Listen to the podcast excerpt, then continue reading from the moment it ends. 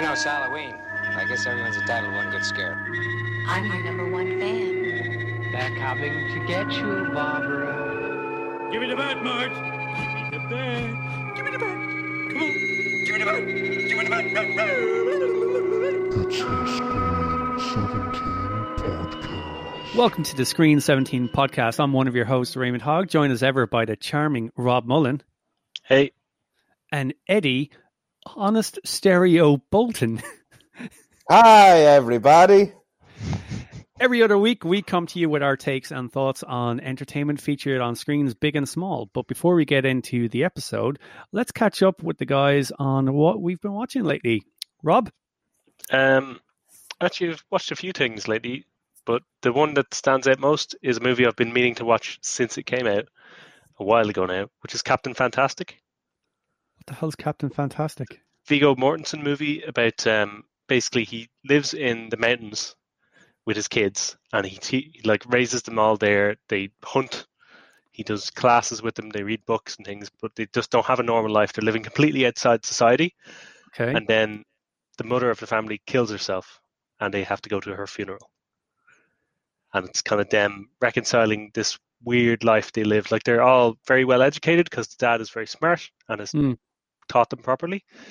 And then they have to kind of see what real life is about and how awkward they are around people.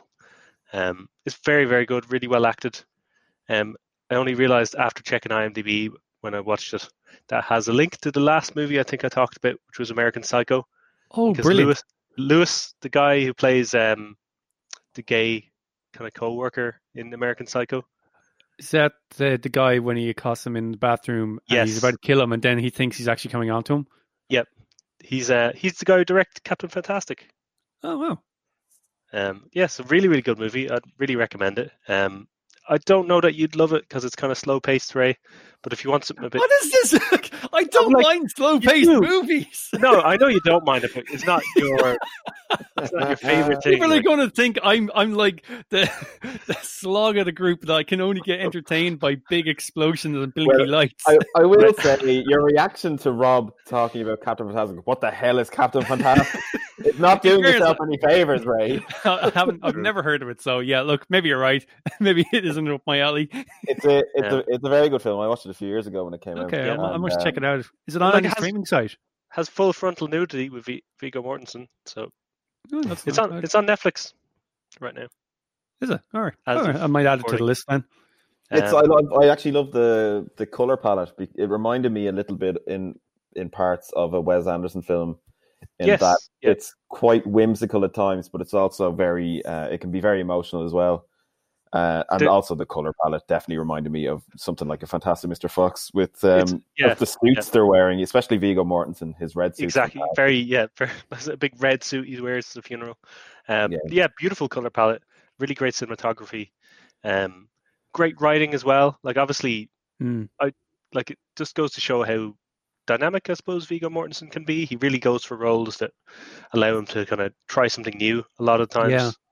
Um, he really does jump from very different roles. Like you know, I, I assume most people probably know him as fucking Aragorn. Um, but like, was was he, what was the uh, one he was in where he played the kind of mob guy looking after the, the girl who was in the prostitution? uh, Oh, is that Eastern one of these Russian Promises? gangs? yes yeah. Eastern, yeah, that movie was fantastic. I haven't seen it actually. It's That's really good, meaning to watch. He- and he's brilliant in it.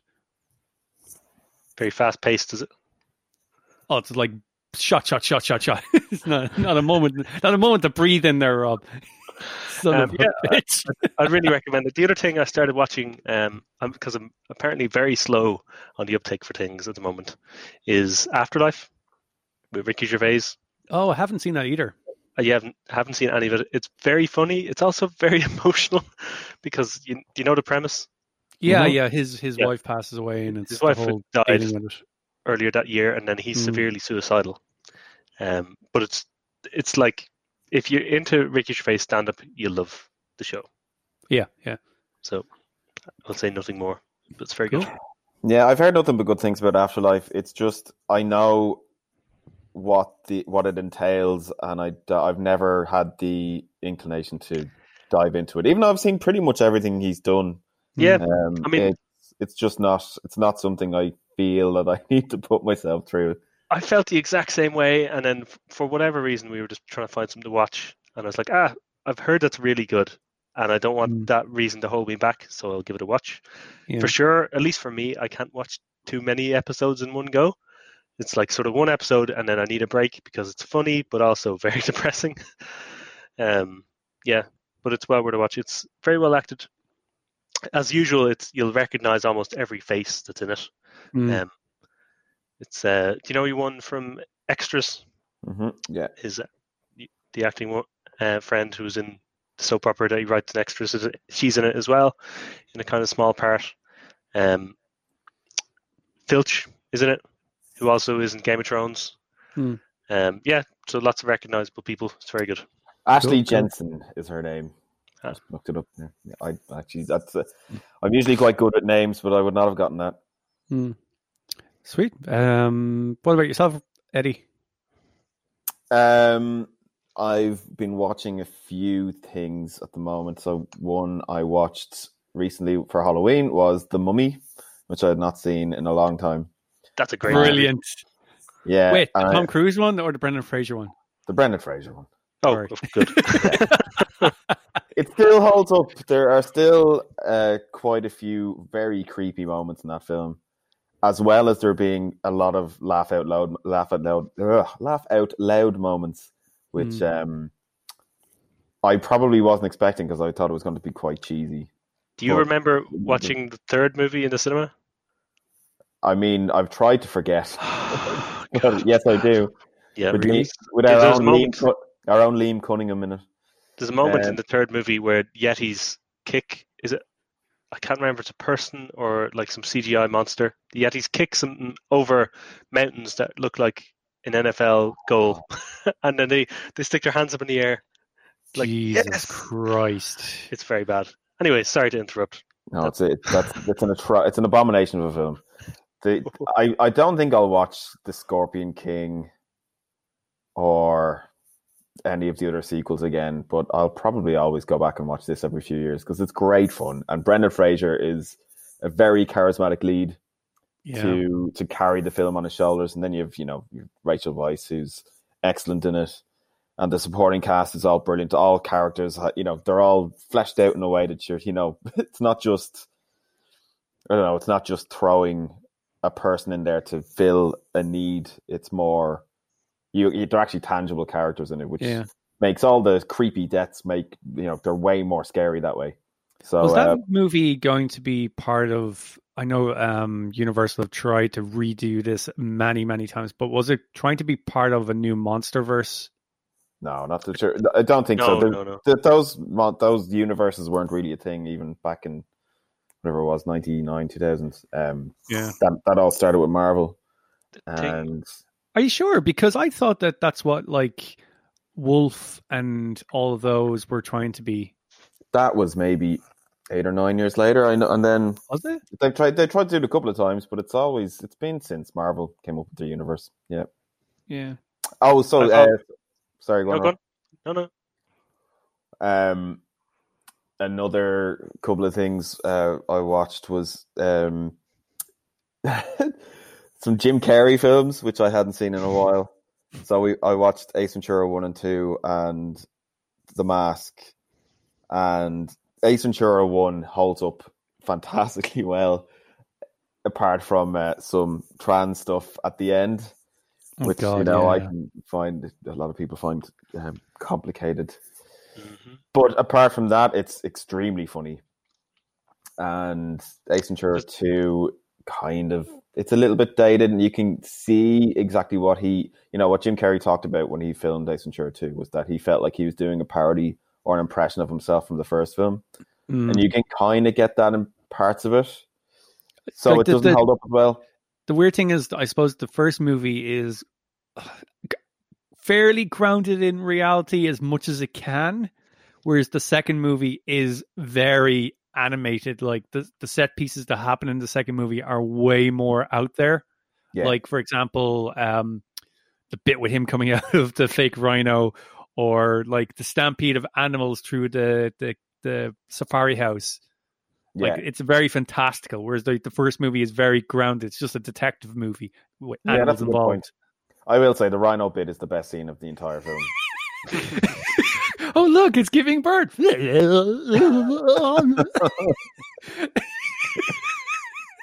That was It's only one year later. Sweat, Can't the believe that. swe- Yeah, yeah, the sweat coming off him as well. Oh, It's it's- just- it's You know, actually, the modern equivalent of that is um, that bit with Danny DeVito in the couch in the early. Oh, uh, and, uh, it's always sunny. It's always inside sunny. out here.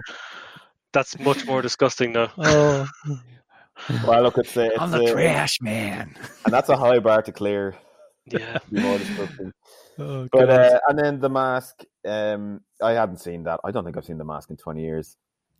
Yeah, it's Um, probably as pretty a- close to that as well for myself.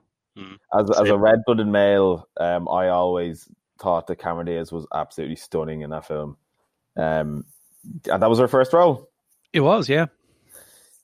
But it, yeah, it's it's a manic film in that it loses itself at the end because it tries to do too many things, and it's quite a small film as well for how lofty it's trying to Mm. to uh, to to push itself. But at the same time, the effects in that film hold up incredibly well. Really? they That- look fantastic. Yeah, would I was actually kind of worried. dated. 'cause- Yeah. no, the effects are amazing, and I think it was nominated for best effects that year, and deservedly so. It's brilliant. Yeah. Did either of you even- ever see um, Son of the Mask? No, No, no. The- the- the- bad there's no movie called Son of the Mask. what are you talking about? it's too slow paced for Ray. Yeah. It's a very introspective movie. it's a, yeah, it's a fucking character piece. Um, yeah, no, I was saying to Eddie before the, the podcast started that that mask is actually based on a very, very graphic um, comic. Um, and like the comic goes into crazy territory. Like there is some parts of it that the movie kind of takes properly, but then like the movie is very, very different from what the comic is. That's crazy. Yeah, I, I, I, I do you know what? I, I think you've told me this before, but I keep forgetting that it's actually based on the comic book. I must get, Hmm. I must give it a look see sometime. It's mad. It's very, very mad. Um, anything else? No, that's pretty much the bulk of it. I, I'm sure there's other things, but they're they're the ones that stick out. Um, what have I been watching? I, uh, funnily enough, have started rewatching Star Trek Enterprise, and I kind of watched it. Kind of was a bit of a joke. I was just like, "Oh God, I bet this is just as bad as I remember it." I'm actually enjoying it way more than I am enjoying Star Trek Discovery and Star Trek Picard. Like it's it's actually unbelievable how much more I'm enjoying this. Yeah, I mean, I think I texted you when you told us you watched the first episode of Discovery, uh, and it still sticks with me. I kind of did like Discovery, but it's so bleak. Star Trek was Yeah. never that bleak. Yeah, and that's the thing. Is like even when I'm watching, like Discovery is only set, I think maybe about sixty years after uh, Enterprise. I think it's something like that. Um, and it's set like ten years before the original series. But like, it it is that. It's just so depressing. It's like end of the world. Like everything's depressing and broken. Like the only bit of Discovery that's actually kind of redeeming is when the Enterprise actually shows up and Pike and the other characters actually have the colorful uniforms and actually feels a bit more like Star Trek. But like I never, I never finished the first season. I think I got to within two episodes of finishing the first season, and I just never felt the pull to go back to it. It just didn't feel like a, a Star Trek show yeah, for me. Uh, it, it wasn't giving me what I, I look at for in Star Trek. Mm, The only reason I, I persevered through Picard, which I, I liked elements of it, was because Patrick Stewart was in it. That's Yeah. pretty much it. That's pretty much it. and even then, like the, the Picard was just fucking depressing as well. It's Yeah, like there's so much wrong with. It. They ruined seven and nine. They turned in, into some sort of like bitter, crazy uh, hunter.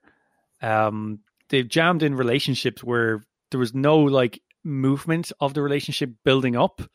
Like for some reason, like Seven ended up in like um, a same sex relationship with this woman on board who she only knew like for a day.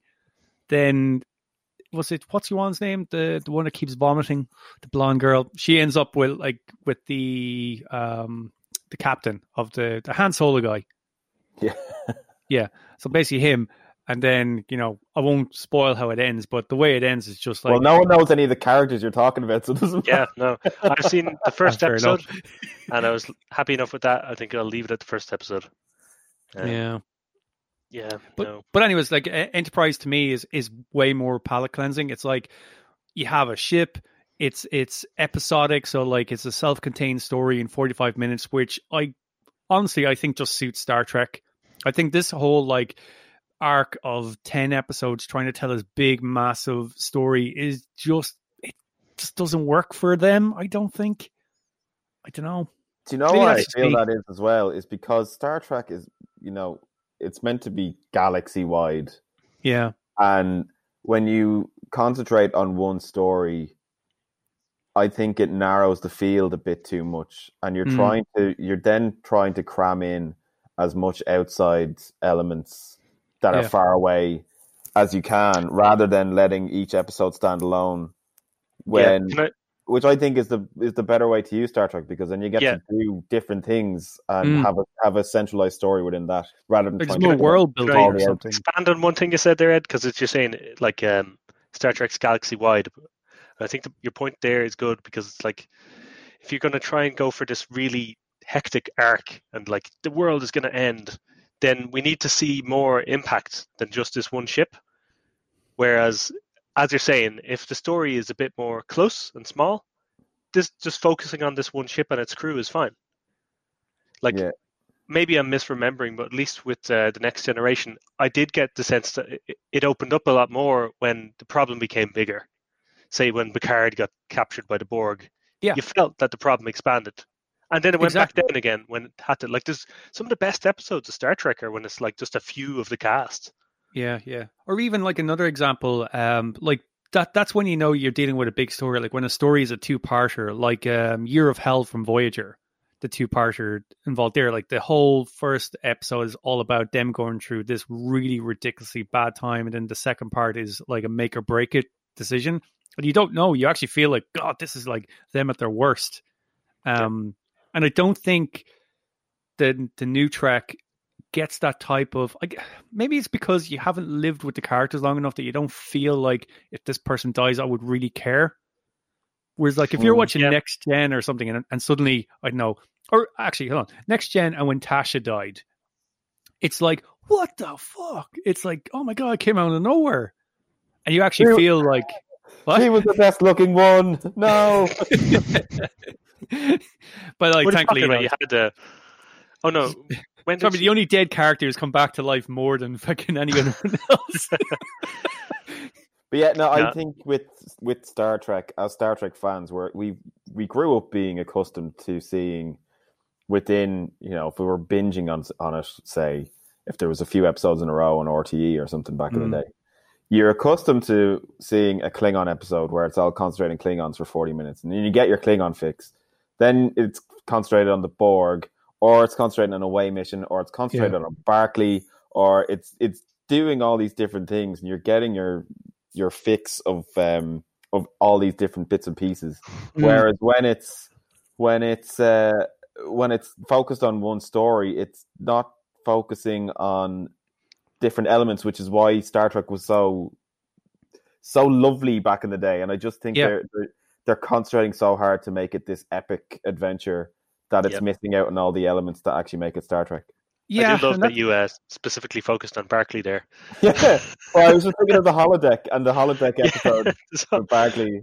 the one that always sticks out to me is the Moriarty becomes sentient, and then I think they end up trapping him on a mini like USB virtual stick reality thing. Yeah, basically. Who's Moriarty? I can't remember. Um, he's the one- Sherlock Holmes's ne- nemesis. Art- So Yeah, oh, remember, sorry, no, no, no. I did, Yeah. Sorry, I, I, yeah, I know who Moriarty is. Um, oh, Yeah. sorry, from the holodeck he becomes sentient. yeah, Oh, yeah, Yeah, yeah. But like that was Um, the great like like don't don't get me wrong. There is some trash episodes of Next Gen. Like there's probably a lot more trash than people remember. Like the one where Beverly gets intimate with a ghost. and then her dead grandmother comes out of the ground and they have to kill her. Honest to God, that happens in an episode. Her dead grandmother reanimates, comes out of the ground. She's like, Beverly, and they have to kill her again. Oh, the, the, the first season is quite trash. Like there's there's so many um what's the where they they all get amnesia all the yeah. time, all the time. And Yeah. it's so annoying. You're just like, Oh, you did this in the last episode. Come on. Yeah. when are we gonna get to the fireworks factory? Yeah, Um, I mean, look, that that's the thing. I, I guess, like, you're absolutely right, Rob. Like, when when it's a self-contained story that's kind of hammered home over ten episodes, it can just feel boring. Like, I think in Picard, the first time you actually got into space was about three episodes in, Mhm. and it's just like, what? It's not Earth Trek. It's Star Trek. Get out into Yeah. freaking space and do something. Get up off your ass, Picard. Yeah. But uh, God, that's probably enough ranting on Star Trek. The only other thing I've been watching really, um, I watched last night uh, the Blumhouse Halloween. Oh yep. Um, not bad. It was fine. Yeah, I'm not a Um, big fan of that film. It, it was unusual. Like it was just. I, I think I prefer the Rob Zombie remake to be honest. Um, but look, that's just me, sacrilege, whatever. Um, but apart from that, not much else really. Just Enterprise, some other stuff, and that. Did you see Halloween, Rob? No, It's I've seen the There's- original. there's a twist that comes in it that I hated. I was like, wait, wait. Are we going into spoilers? Because Claxon, no. Well, we can do yeah, we can do a quick spoiler. Right. special quick here. spoiler. Boing, boing, boing. So you find out that the doctor that was looking after Michael Myers was actually in on the plot the whole time in this film, and it, uh, as an experiment, and it comes out of nowhere. Yeah, it's not even a good twist. but they don't even need it. It's not like something It's was unexplained. dreadful. You know, like say um, the the new Star Wars movies, they they're kind of like retconning how things happened and like, Mm. oh, you know, this is why it was so easy to blow up the Death Star. It's, it's not like that anybody gave a shit with Mike Myers. Like, it was fine. You don't It's need to give us more just- information. He's just a killer. He doesn't really care. Stop trying to make him motivated. He just wants to kill people. It's scarier when that's the case. It's like you've no idea how to stop this guy. You can't negotiate with him. That's why wasps are terrifying. Um, also, a little uh, point on Halloween. Judy Greer does her amazing mother character again. One of the many mother characters she plays. She is constantly a mother. Yeah. She is just like generic tertiary mother character. I also found the end to be a little drawn out where Jamie Lee Curtis is walking around the house looking for him. I felt like that went on for a bit too long. I lost Yeah. I lost attention. the weird thing is with this um, Halloween sequel of the same name, like fuck that as well, um, is this now has created a completely tangent universe to the original Halloween. hmm So like, there's Halloween, but like, sorry, is this a sequel to Halloween two or Halloween? The first Halloween. Right. So at the end of the first Halloween, they don't talk about how they caught Michael. He just disappears at the end. Oh, it's so long since I've seen the original. Is that what happened? I'm happened? pretty sure he's not captured, or if he is captured, it's just his body or something. Um, but anyways, so like Halloween two in this movie's universe never happened. Neither did Halloween H two O or H twenty or whatever the fuck it's called. Halloween So, like- water. H2O, yeah. So like Jamie Lee Curtis is in that as well, and it's just like it just messes with my head that there's two alternative sequels to the original movie. I think the idea was to get rid of the sibling storyline. I think that's what they oh, wanted to do. yeah, So they're not Judith related Meyer. in this. yeah, Yeah. yeah.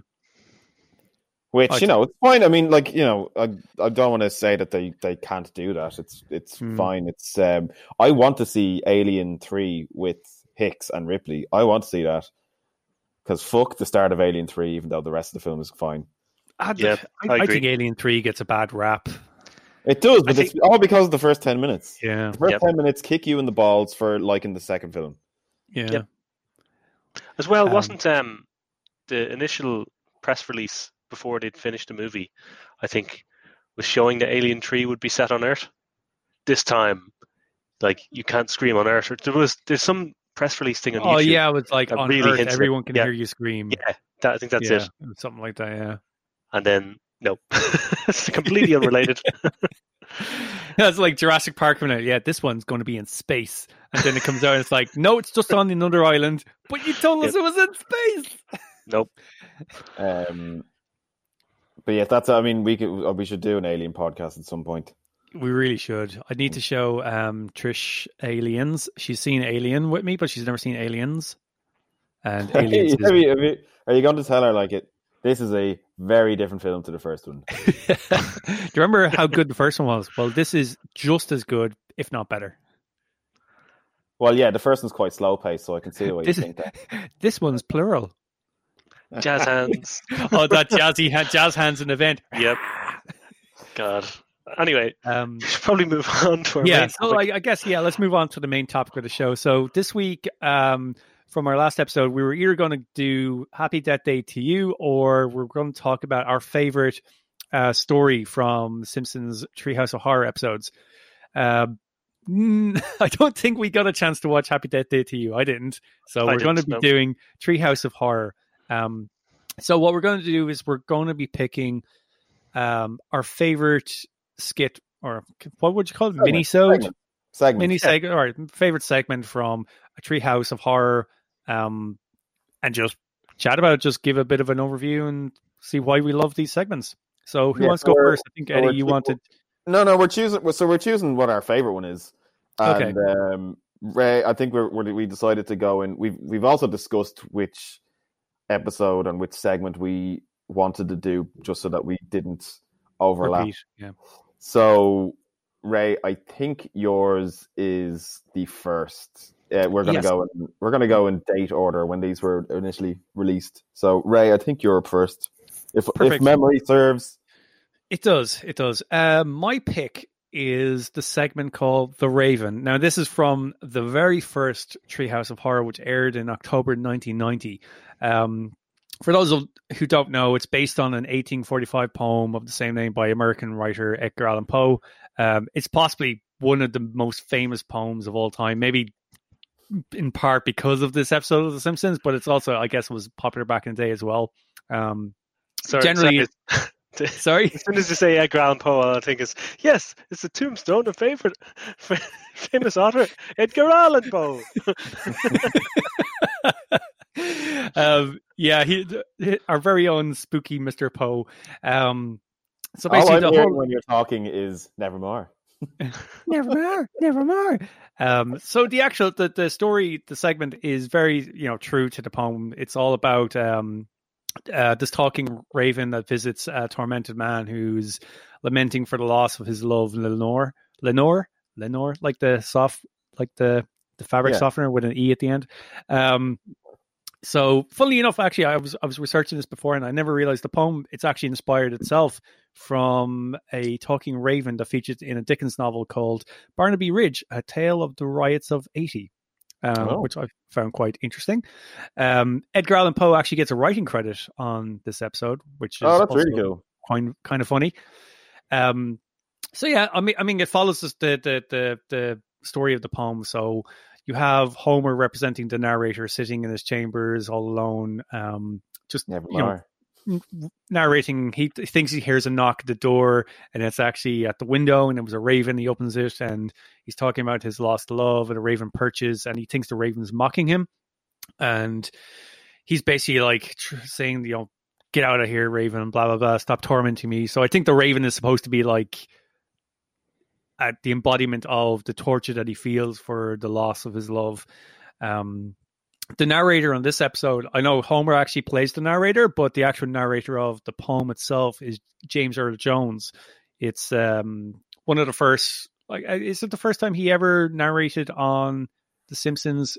Uh, I know this is the third segment in the three segments that he narrates in, or sorry, uh, voice accent, but I think this is his first appearance on The Simpsons. I believe it's so, his right. first appearance. Yeah. Yeah, I mean, Yeah. season one, it's, uh, you know, or sorry, season two, wasn't it?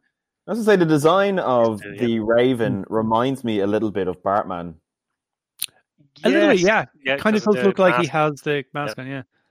Um, Uh, yeah, I mean, like uh, highlights of the episode. Obviously, you know, James Earl Jones narrating is just fantastic. The man has one of the most beautiful voices of humankind. Um, He sorry on that.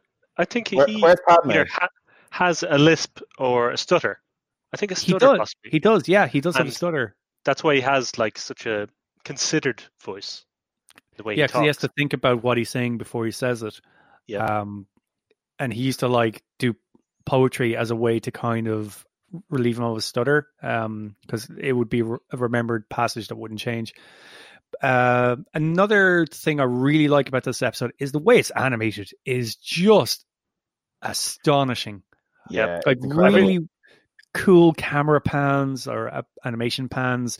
Um, really unusual angles, like Homer looking up, and uh, you know the the perspective of like the pi- picture pointing down at him. It's just so uh, like dreamlike almost. I, yeah, I think it was really um, them trying to show off that they're not just some silly cartoon. They're a serious, like TV show with depth and understanding and all this history involved. Pulling out the Edgar Allan Poe poem, and yeah, it's so beautiful. Like the um, the high shot when it's looking down from the Ravens' Yeah. perspective on Homer is great. Mhm. Yeah, and it's very unusual. For I guess like you're absolutely right. They were trying to flex a bit uh, in the animation department to show like they could go toe to toe with like, which is I guess kind of missed a little bit in modern Simpsons. Like modern Simpsons, it's just very static. Um, obviously, you know, this is a, uh, an exception because it is a Halloween episode, and they do tend to go a little bit more all out for the Halloween episodes. I found. Um, Yeah, I guess the it's. The, I I think what Rob was saying there is right. That this is this is the episode where they were like, no, we're going to we're going to show our arty side, and even even for that though, like this is a network television show, and it's their second season. mm, So you know, I, I know that they they came out of the blocks with season one as far as their popularity goes, but I can only imagine that the budget's only so much. So like, there's a lot of work going into it from the the artist's point of view yeah. for the, the Yeah. 360 panning shots and stuff. Like that's an awful lot of work, and it looks so amazing and beautiful and Mm. creepy. I don't think you could get the creepiness vibe with the way animation is done anymore, uh, like it is in this. It's so like the, the grain is there. It's so Yeah. it's nearly like a, you know, it's nearly like you Yeah. can feel the the drawing on the on the Mm. screen. That's Yeah. a really good point. point, and that's it. Like the, I won't say forced perspective, but like the kind of strange perspectives you get, the weird angles and like the curvature to everything when the Raven's flying around, and you see that um, high shot. It's just, it is. It's creepy because it's so surreal looking. Yeah, yeah, and I mean, you know, in in classic um, Simpsons, obviously, you know, there's more humor in it than like a serious kind of scary thing, like you know, simple things like where the way Homer goes, "Oh, the door," and uh, or like the little kind of cutaway where he uh, rapping at the door and he opens and it goes darkness there and nothing more, and then Bart goes, "You know what? It would have been more terrifying than darkness. What? Anything." or maybe it's more more more terrifying than nothing. Um, and obviously, you know the the part where it goes, you know, a scent fl- flown by some unseen censer, and the censer hits him in the head and goes, "Oh, stupid censer!" so I, I just love that bit. Um, I think the fact that you know, I think the fact that we all, I'm fairly sure, are thinking uh, like exactly what the shots in this are, and Yeah. I, I haven't, I haven't seen this in a few weeks, I think. But I, I thought you were going to say I haven't seen this in years. A few well, months. I, It's a- I, it's a- I mean, you and I watch watching together, regularly. so- yeah, no, you and I watch together. Uh, well, I usually watch a few Treehouse of Horrors over Halloween, but the, I, I could go another five years without watching this episode and have a lot of single frames etched into Mm. my head Yep. with them, just because it's just so vivid and memorable. And I don't, The oth- I, I don't think you could get that with a lot of the Treehouse episodes. Yeah. The the other thing, and I'll I'll leave this as kind of like my signing off point on this. I I loved this segment so much growing up. Um, I think it was my first introduction to Edgar Allan Poe. Um, was this segment, and I remember loving the poem so much that I had the episode on repeat, and I was trying to write down the lyrics of the poem, just like cutting out the comedy bits and trying to see if I could get the whole poem written down. Uh, this is obviously you know pre-internet, pre fucking like I could have guess gone into a library and that's for Oh, like no. a, a collection. But then again, I didn't know it was an Edgar Allan Poe thing at the time, or I didn't. Well, I know Lisa says it's by him, but you know, I would never have thought to go to the library to pick up a book of that.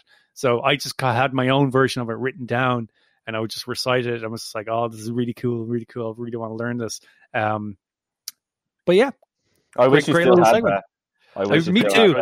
Had that. I'm Yep. sure I have some chicken scratching writing of it at home somewhere. Ah, to, I imagine you haven't you reading that out, and you know, there's loads of Homer quotes in it that you Yeah. thought were part of the original poem. Stupid censor.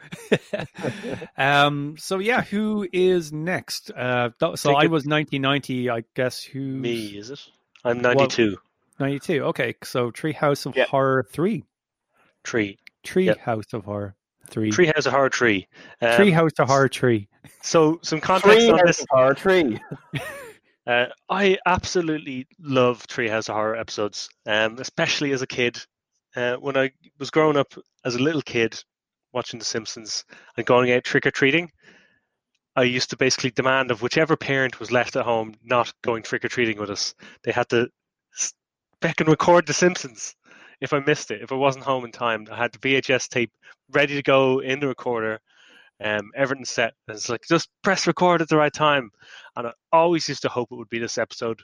Um, I mean, I still love it. I'm not sure why it is my favorite when I was a kid. Uh, it just always stuck with me, and it's the Dial Z for zombies in Treehouse Yeah. Tree. Um, Great so the framing device in this episode is them in a Halloween party in the Simpsons house, and they're. I think it's more an American thing. I don't remember ever doing this. We Yeah. pass around a bowl of food, and you like put your hands in it with your eyes closed, and it's like, oh, that's the brains, and this is his guts. Um, apparently, it's a creepy game. I've never played it. Hmm. You know, spe- speaking as an Irish person, where you know Halloween was invented, um, that's not one of the things we do. Um, but that's fine. It looks like a fun game. So this is the last segment in the episode, um, and it happily starts off with Grandpa Simpson shitting himself. yeah. Um, remember, so this is part of the framing device. Flanders shows up to the house and uh, he has, I don't know how, he has like tucked his head into his suit and he pulls his head out and he blood spurts everywhere. Oh, you're right. Yeah. And then, For quite a religious man, Flanders is really in Yeah. on the whole Halloween thing. yeah, and then Grandpa Simpson, you know, does something. It's kind of left there. He's probably soiled himself in some way. Anyway, and uh, so it goes into the zombie story. Hmm. that's very much kind of taken from Night of the Living Dead. Basically, Snowball One has died, and Bart tries to bring him back to life for Lisa. Um, and then in the process of that, they like are in the library, and he's reading from some really occult book because they just happen to have an occult section. He Hmm. brings all the dead in Springfield back to life, um, and it's just you know absolutely ridiculous stuff of you know any zombie movie with Homer killing Flanders. One of the best lines still, I think, in all Simpsons history. Dad, you killed the zombie Flanders. He was a zombie. zombie. yeah, Homer. So Homer is just a murderer. Homer's just a murderer. But also, my favorite bit before that was um, Homer, like uh, he forgets to barricade the door uh, from the zombies. It's like, Homer, did you barricade the door? Why? Oh, zombies. No. of course, the zombies break in and they try to eat his brains because he tries to protect his family, and it's just like he has no brains. zombies reject Homer. Brains. on. Brains. Um, and then they have to go off to the library to kind of solve it and read from the book again and send the zombies back to their graves. Um, yeah, it's just I love it. It's such a good episode. Like having listened to the commentary for the first time today. Um, the episode itself is kind of riddled with a few little problems. Like apparently it had a huge amount of rewrites. They'd sent the whole thing off to get animated in Korea, and they realized a lot of the jokes weren't working so they had to rewrite it. So that's where, like in some of the segments, I can't think of a one in this segment, but you can see that it's clearly ADR'd, or like they've Okay. reversed it a little bit. Like you know, the segment I think is it the first one, the one with the Krusty doll, um, and Homer is buying uh, the Krusty doll off what's basically the shopkeeper in Gremlins. yeah. Um, that The whole cursed Frogurt Frogurt. thing. Yeah, I think that whole thing is ADR'd. There was different jokes there. All right. Um, but you know, I'm not like the Talking Simpsons guys. I don't need to hear what the original joke was because that's Mm. classic to me. Um, but yeah, I've always good. loved this this zombie one. yeah, that's good. That's Can I go now? it contains potassium benzoate. Yeah, That's bad. like there is a, a lot There's so of many great quotes in that episode. Oh, there or just is segment. like. Excuse me, I'm John Smith. John, John Smith, Smith, 1882. 1882. My My mistake. mistake. But then, Um, like, there's all these like famous people. Like, what are they buried in Springfield? Like Washington. Well, not Uh, only that, right? They're somehow buried in Springfield. George Washington, William Shakespeare, but also their corpses aren't fully decomposed and they've been dead for hundreds of years. Show's over. They're wearing clothes. Uh, yeah, I think it's Funny, that not line. you too. Yeah. And I never even thought of that. Zombie Shakespeare. Um, yeah, and, and, Bar- and yeah, uh, Barney just resorts to being a cannibal. Yeah. I do like I, I Very like how they, I like how they bring in characters from Springfield into these episodes and kind of show you a little insight into what they're doing and how Mm. they'd react to these situations, and we're not just getting the Simpsons perspective. So I yeah, love, uh, like Like, Like Willie's reaction when he's just like doing the gardening in the in the school at nighttime for some bizarre Yeah. reason, and he goes, "There, pretty as a picture. Ah, zombies!" yeah, the zombies just come out of the ground. blink. He just like huh, just pats it over But, again. There, know, watching that- a picture. Watching that as an adult, right? Why are there zombies in the school grounds? That's good. And it's not even. It, w- it would be even creepier if there were like zombie kids. yeah, well, it might tie it might tie in with my episode in a few minutes. Yeah, Yeah, actually, I that way. to see that. Oh yeah. Um, actually, there's some hints of your episode in this as well. Really, with uh, Skinner calling Martin up to his uh, office, Juicy we can- brain of yours. bring that big juicy brain of yours. when Martin leaves the class. Yeah, he, he follows the instructions. I just love, yeah, I love, I love how they know exactly what's going on, and yet the the teachers after telling me what to do, I have to go. Yeah. um, I'm trying to think. Is there any other kind of like amazing po- points in that episode? Um, Well, the bit as Yeah. you say when when I mean- Flan- apparently the zombies can talk because doesn't Flanders come up to Homer? Yeah. yeah, he Yeah. goes, "Hey Homer, went man, down if on I ear." chew your ear." yeah. There's uh, like the writers say this was a Al Jean and Mike Reiss um, season, so they say it was kind of very much Night of the Living Dead. I see a lot of Pet Sematary in it, maybe because I read the Mm. book last year, but there are obviously overt uh, stuff to Pet Sematary, but you know, a pet dying and then being brought back to life, and this leads to all sorts of hijinks. Hmm. But yeah, it's sort of just mental. It's a really it's a really fun episode and it's bonkers and you could see that they were they were kind of pushing out the the ideas that they had from original Treehouse of Horrors. I think they were definitely finding that they could just play now in the Treehouse of Horrors and not have to worry about character motivations, you know, because fucking Yeah. you know, Homer's just a murderer in this, but you know he's not really. They kind of Yeah, They even say that in some of the commentaries. I listened to a few of them for the Treehouse of Horrors, um, and they very much say that of like, well, this isn't really Bart. This isn't really Homer. Yeah, Um, it's just, you know, a what if thing. yeah, Mm. exactly. Um, yeah, that that's a good point. It's just loads of fun. As I say, my I always love this episode so much. Um, I think I must have taped it about four or five times. yeah. I think that's definitely VHS tapes. it's definitely one that when myself and Ed were living together, like the first few Treehouse of Horrors are just classics, and this just falls into like right in the middle of those. Um, like that holds that whole um episode and the three segments in it. What are the other two? Um, you said the first one was the clown, uh, clown without pity, and King Homer. yeah. So the King Homer, is obviously the party of um, Yep. Um, it's King probably the, the the more lackluster of all three of them, but you know, still pretty Yeah, good. I never loved that one as a kid. Well, okay, Mm. I loved it. Um, it just wasn't my favorite because you know, I loved all Simpsons as a kid. Bit, bit of a, a, a segue on that one. Um, the King Homer one, I always loved the bit where he eats Lenny. Oh, yeah. Hey Homer, quit eating me. oh, God, the goes, slurping "Slob." noises as well. Um, I don't think women and semen mix. We Oh my think. god, that quote is just fantastic. Yep. the It's like- amount of the amount of like jokes that we never picked up on on Smithers Yeah. being gay when we were children is hilarious. It's like so obvious the whole way through. Um, yeah. Smithers, I had that dream again. You're the one with the flying through the window. Never mind, my worst diary again, sir. But uh, anyway, that's uh, all I have to say on that. Um, it's a very fun segment. I will I will rewatch it again for maybe the third time before Halloween. And in continuity, Eddie, what about you?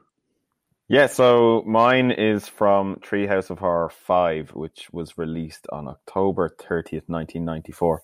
And the segment I'm choosing is Nightmare Cafe Cafeteria. But just to say on the episode overall, it was voted by, I think it was Mojo, as the best Treehouse of Horror episode altogether, Treehouse of Horror 5. Wow, It is great. Uh, Yep. Yeah, you A have lot of you, you have the Shinning as uh, as obviously an homage to The Shining, Shh, And then don't there's- sued. and then the the, the, the time and punishment episode where um, Homer creates uh, a time travel. We should have talked about that one. yeah. Well, we can do honorary mentions after this. Uh, we uh, yeah, so that's when Homer creates a, a time machine through his toaster that he's after destroying. So just one of the oh, sorry, the through line that I love in this episode is Willie getting axed in the back in Yeah. every He dies segment. in each segment, yeah. It's incredible. I, I listen again. Listen to the commentary. The, the the writers talked about how it's the first Treehouse of Horror where there's actually a through line, where there's actually one character who stays the same in all three, Oh yeah. Oh, wow. and it kind of links it together. That's pretty But cool. so this is Nightmare Cafeteria, and it starts out with Bart getting detention for turning his desk around and trying to convince the the rest of his classmates to do the same. and as he as Krabappel comes into the classroom, he realizes that he's the only one who's turned his desk around, so he gets detention.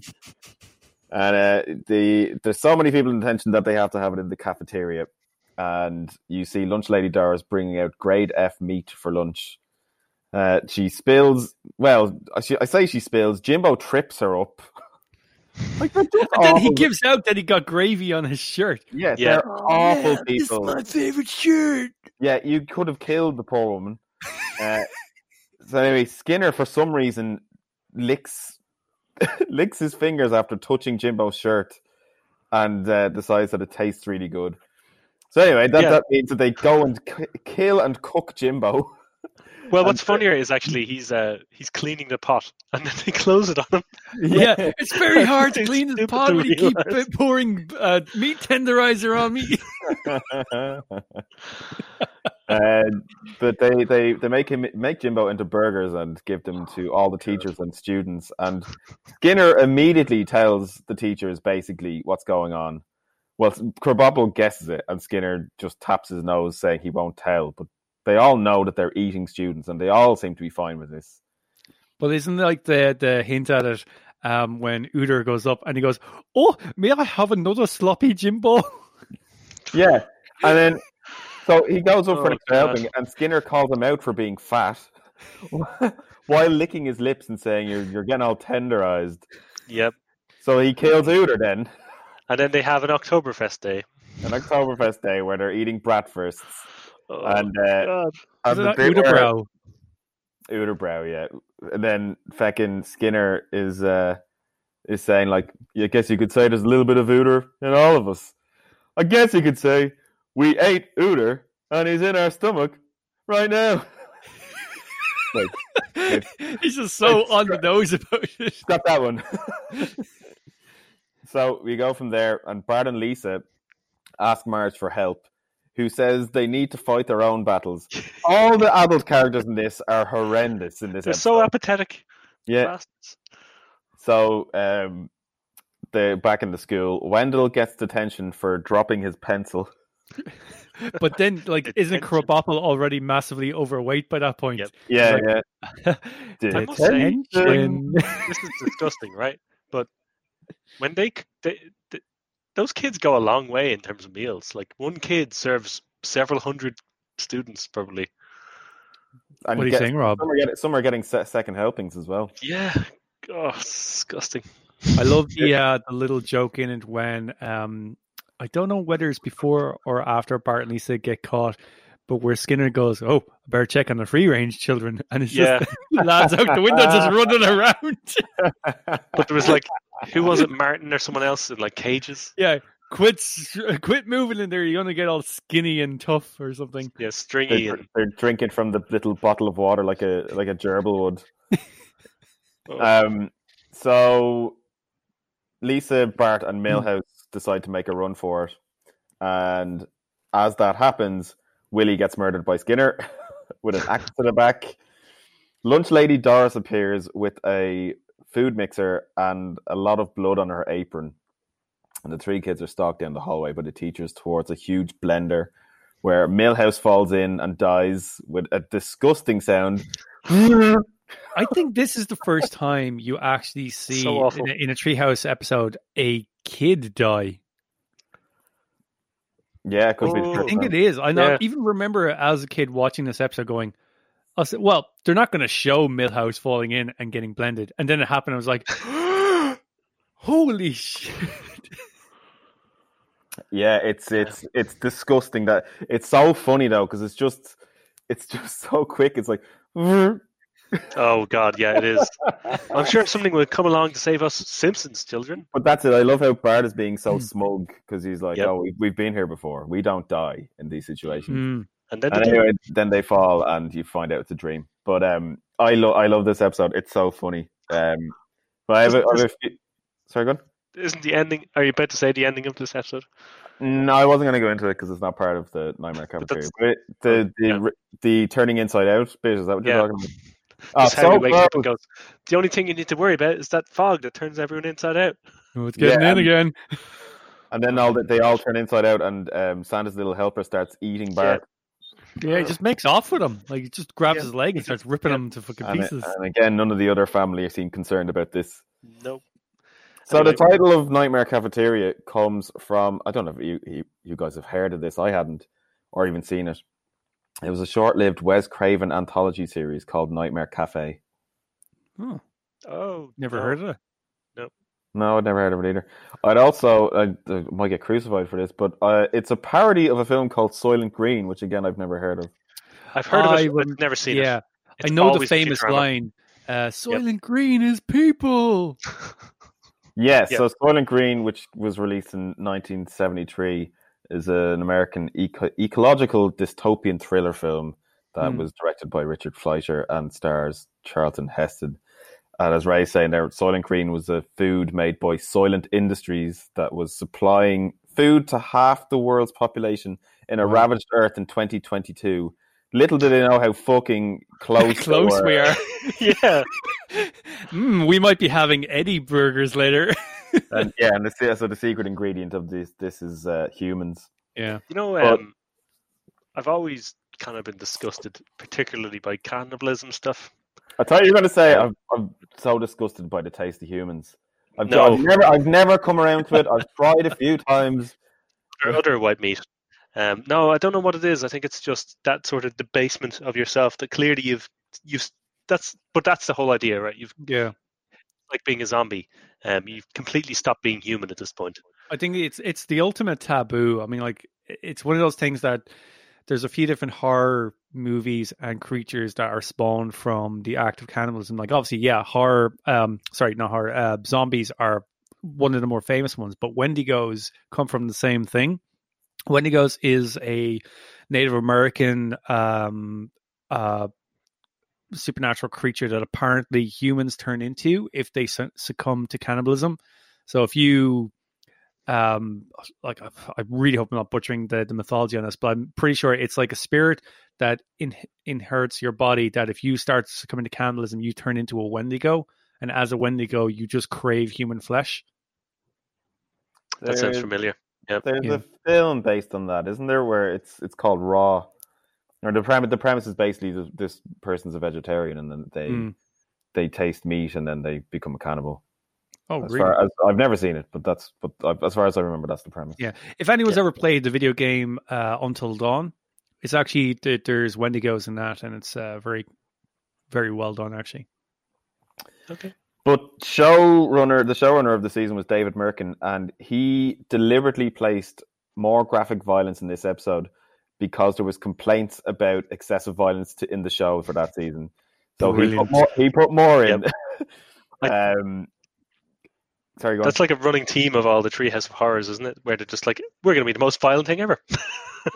This this one 'Cause you though, this one though was rated TV originally uh, rated TV PG, but um, it was re-rated as TV fourteen. Oh wow. in, in the states. And in all airings, the episode's ending is not removed, but the blood is removed from Lunch Lady Doris's apron, so you can only watch that on the DVD, where she has the blood in her apron. Yeah. That's pretty crazy. Um, but a, a couple of things I found while listening to the commentary was um, originally Sherry and Terry were also going to be cooked, and they were going to be teriyaki steak with sherry sauce. Brilliant. Oh god. That is That is brilliant. fantastic. Oh my goodness. Um, the other fact, which I actually, I you know, I've seen this episode a million times, and I never picked up on the fact that Homer does not appear in the episode. Really? No, In, in that segment, I mean. in that segment yet. Yeah, I So- suppose because they go Yeah. running to Marge for help. Yeah, and originally he was in that scene, and he when Lisa said they're they're they're cooking humans or they're cooking children, Homer goes, "Mmm, children," and then Oh god. and then and then Lisa goes, "Dad, even you don't cook children." And Homer admits to having created a cookery book filled with recipes for cooking Milhouse, which which then in the next scene ends up ends up being in Miss Krabappel's hands. She she has the book, The Joy of Cooking Milhouse. In her, in her I hands. wonder But is that like in some scenes is it by Homer Simpson? I I, I don't think so, but that was it. Was originally um, he he had shown his cookbook to Milhouse's parents, Kirk and Luann, and he said they weren't they weren't happy about it, but they're very close minded people. Oh my oh, god. that's amazing. Imagine someone just coming up to your door. Look what I wrote. Yeah, I, Yeah. it's my it's my favorite episode because it's quite scary in part. Yeah. I agree. But I love that the rules don't make any sense because the kids again know exactly what's going on and they Yeah. just go And they along with still- it. Because, yeah, They go along. They go to school every day. because I I- I guess that's uh, you know it could it could be seen as a commentary for um for communism or fascism or you know just going along with what the rules say regardless of what's actually happening. Hmm. It's also just the ridiculousness of it. You know, Um, I was kind of why wondering stay home? if you guys had any um, what's the the phrase I'm looking for? Honorary mentions, uh, Honorable like mention. of honorable um, segments that need to be uh, highlighted. Um, me personally, uh, the one I actually want, I won't uh, labor on it too much, is Homer Cubed. The episode where Homer enters the 3D world Yep. is possibly one of my other favorites. Like it was a very close one. I actually really wanted to put that one in, but just that whole concept, like he discovers this portal to another dimension behind the cupboard purely because he's hiding from Patty and Selma, who want to just go through home movies and suck out creatures from shells to clean them. It's just it's just unusual. But um God. but just the fact at the time they did a fully 3D rendered Homer Simpson at a time when it was very difficult to do 3D graphics for television shows. Um, and it, it looks fine. I mean, look, it's a little dated by today's standards. Um, It works for the show though. It, I don't think it's Yep. dated in the context of the show. no, no, absolutely, yeah, and it does look like it's just animation in 3D, and that's all it needed to be. Um, but just like simple things like where Homer goes missing and, and Ned Flanders comes in and he just brings a step ladder into the living room and he goes, well, you can't find him anywhere. or uh, the part where like uh, Professor Frink draws the uh, thing on the wall and then he tries to explain the third dimension. He goes, and here we have a square. And Wiggum goes, whoa, whoa, whoa, slow down, Poindexter. um, but yeah, no, just simple things like that. Like, um, I think the whole time he spends in the 3D world is beautiful. The music playing over it is absolutely beautiful, and it has a very unusual twist ending to it. I won't spoil it for anyone, um, but it's it's it's just a fantastic little segment.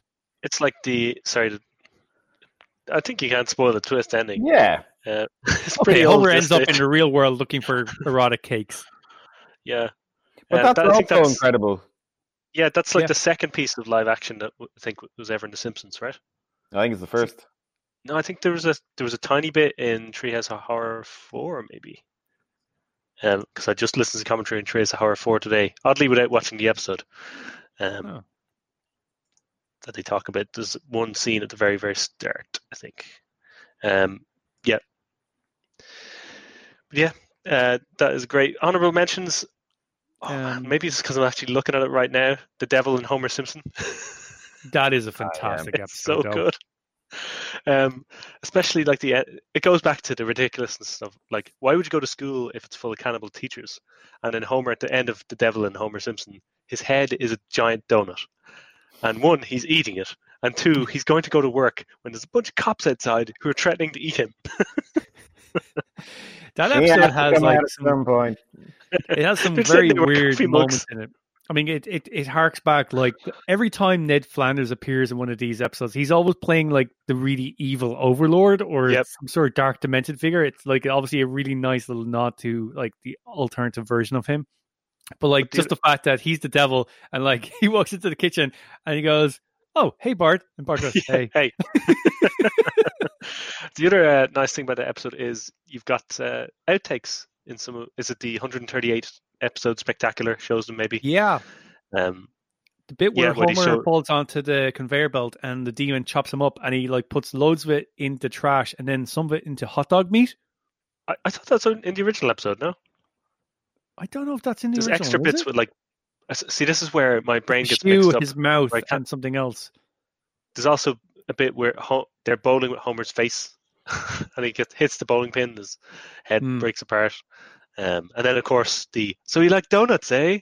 Have all the donuts in the world. Hmm. And he just yeah, he eats all of the donuts in the world, and he's really, really happy. And it's then just the little hands, like But ooh, he- more, he wants more at the end. Is the best. Yeah. more. All the More donuts in the world are not enough for Homer. No. Hal Jolston went mad in 30 minutes or 60 minutes. Um, yeah, that's my honorable mention. I love that. There, there's a little. um Was it? Was Richard Nixon still alive at the time that that episode came out? Yes. Because Yep. there's a part where he goes, and you know, former President Richard Nixon goes, "Ah, "I'm not dead yet." He goes, "Hey, I did you a favor." Yes, Master. Matt Groening hates Richard Nixon. It's like it's so prevalent in Futurama too. Like he just has such a loathing of that man. Yeah. Um, yeah, Is it the is it the episode where Homer goes into space, where when they're they're lifting off, the pressure Yep. gets to Homer and he's his face slowly turns into Richard Nixon's face. hmm Yeah. And also another, another point in the same episode, the same joke is used where he turns into Popeye. You know, It's all I can stand, and I can stand some more. that's when he's in the speed test, Yeah. isn't it? I'd love that the fact that like when he actually does the rocket test, he's, his face changes again. Like, oh. Uh, yeah, Um, what about you, Eddie? Do you have any honorable mentions? Yeah, I'm gonna go a bit left field with mine. Actually, um, I know this is sacrilegious to say uh, when talking about The Simpsons, but I'm going for a Treehouse of Horror 19, which was season 20 Jesus, of The Simpsons. I even know this one? my goodness. Uh, it's called Untitled Robot Parody, and it's the Transformers parody. Oh, that's actually pretty good. It's Yep. yeah, it has two jokes that every time I watch it, I belly laugh. They're that funny, and Okay. it's basically Bart gets Lisa a Malibu Stacy convertible for her for for Halloween or for her birthday. I can't remember which, and it ends up being a transformer. And that transformer turns all the technology in Springfield into transformers so that they can have a war with each other. And then, and then Marge Marge asks why they're fighting and they can't remember.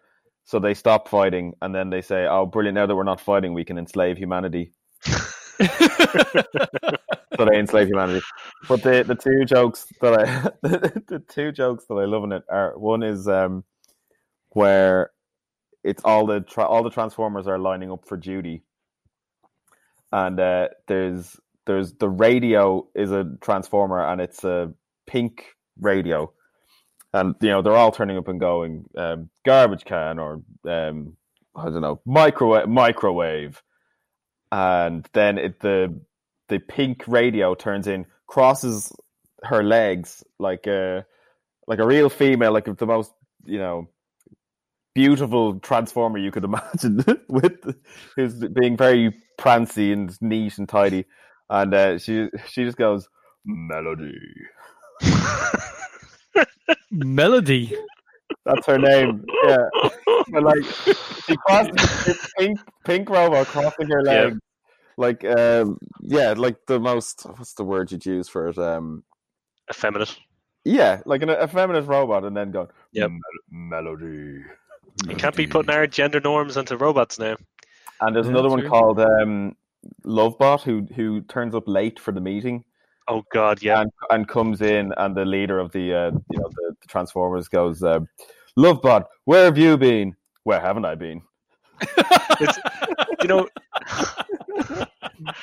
that always struck me as such um, such a Futurama joke as well. Yeah, Where yeah. haven't Because been? they they, obviously they always have so many uh, robot and sex robot stuff in Futurama too. But yeah, oh, ugh. God, this is So the type of topic very- that we could talk for hours on. I know it's a very it's a very fun episode. If no one's checked it out, there's uh, there's a handful of very good Treehouse of Horror episodes out there that um are outside the norm of the the rubbish that is The Simpsons since about season twelve or thirteen. Yeah. Um, one super quick Easter egg, well, not really Easter egg, but just something I always pick up on when I hear it is the episode you mentioned earlier on, Eddie, about the time travel and Homer and the toaster. Um, The sound effect used for the T Rex in that is actually the T Rex from Jurassic Park. It's hidden though.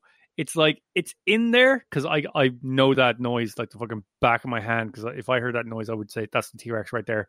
Um, but they've There's a added- T-Rex right here. Run! Oh, it was just the back of my hand. It's okay. uh, but like they've they've obviously got the Jurassic Park T Rex roar, but they've added like in one or two other animals on top to kind of hide it. But if you listen really close, it is the T Rex from Jurassic Park. Very good. I didn't. I never knew that. That's gas. Nope. Yeah. I'd have to listen out for that name. Um, any other um quick honorable mentions, or are you happy enough? I'm happy enough because I think I'll just keep listing ones otherwise. Yeah, I, I'm really, I have a few I really want to talk about, but I won't because we will just be here forever. Well, look, we might get in another um, episode before the, the the month's out of. We also need to save save them for next year. That's true, true, true. Yep.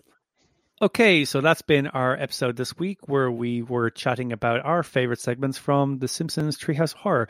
Join us next time where we're probably going to be chatting about Happy Death Day to You, the sequel to Happy Death Day. Um, in between then, why not check us out on Instagram at Screen17 Podcast? I've been Ray. I'm Rob. And I'm still honest stereo. You can also I've, I've started to publish our stuff on the Facebook page, so you can find us on Facebook at Screen Seventeen.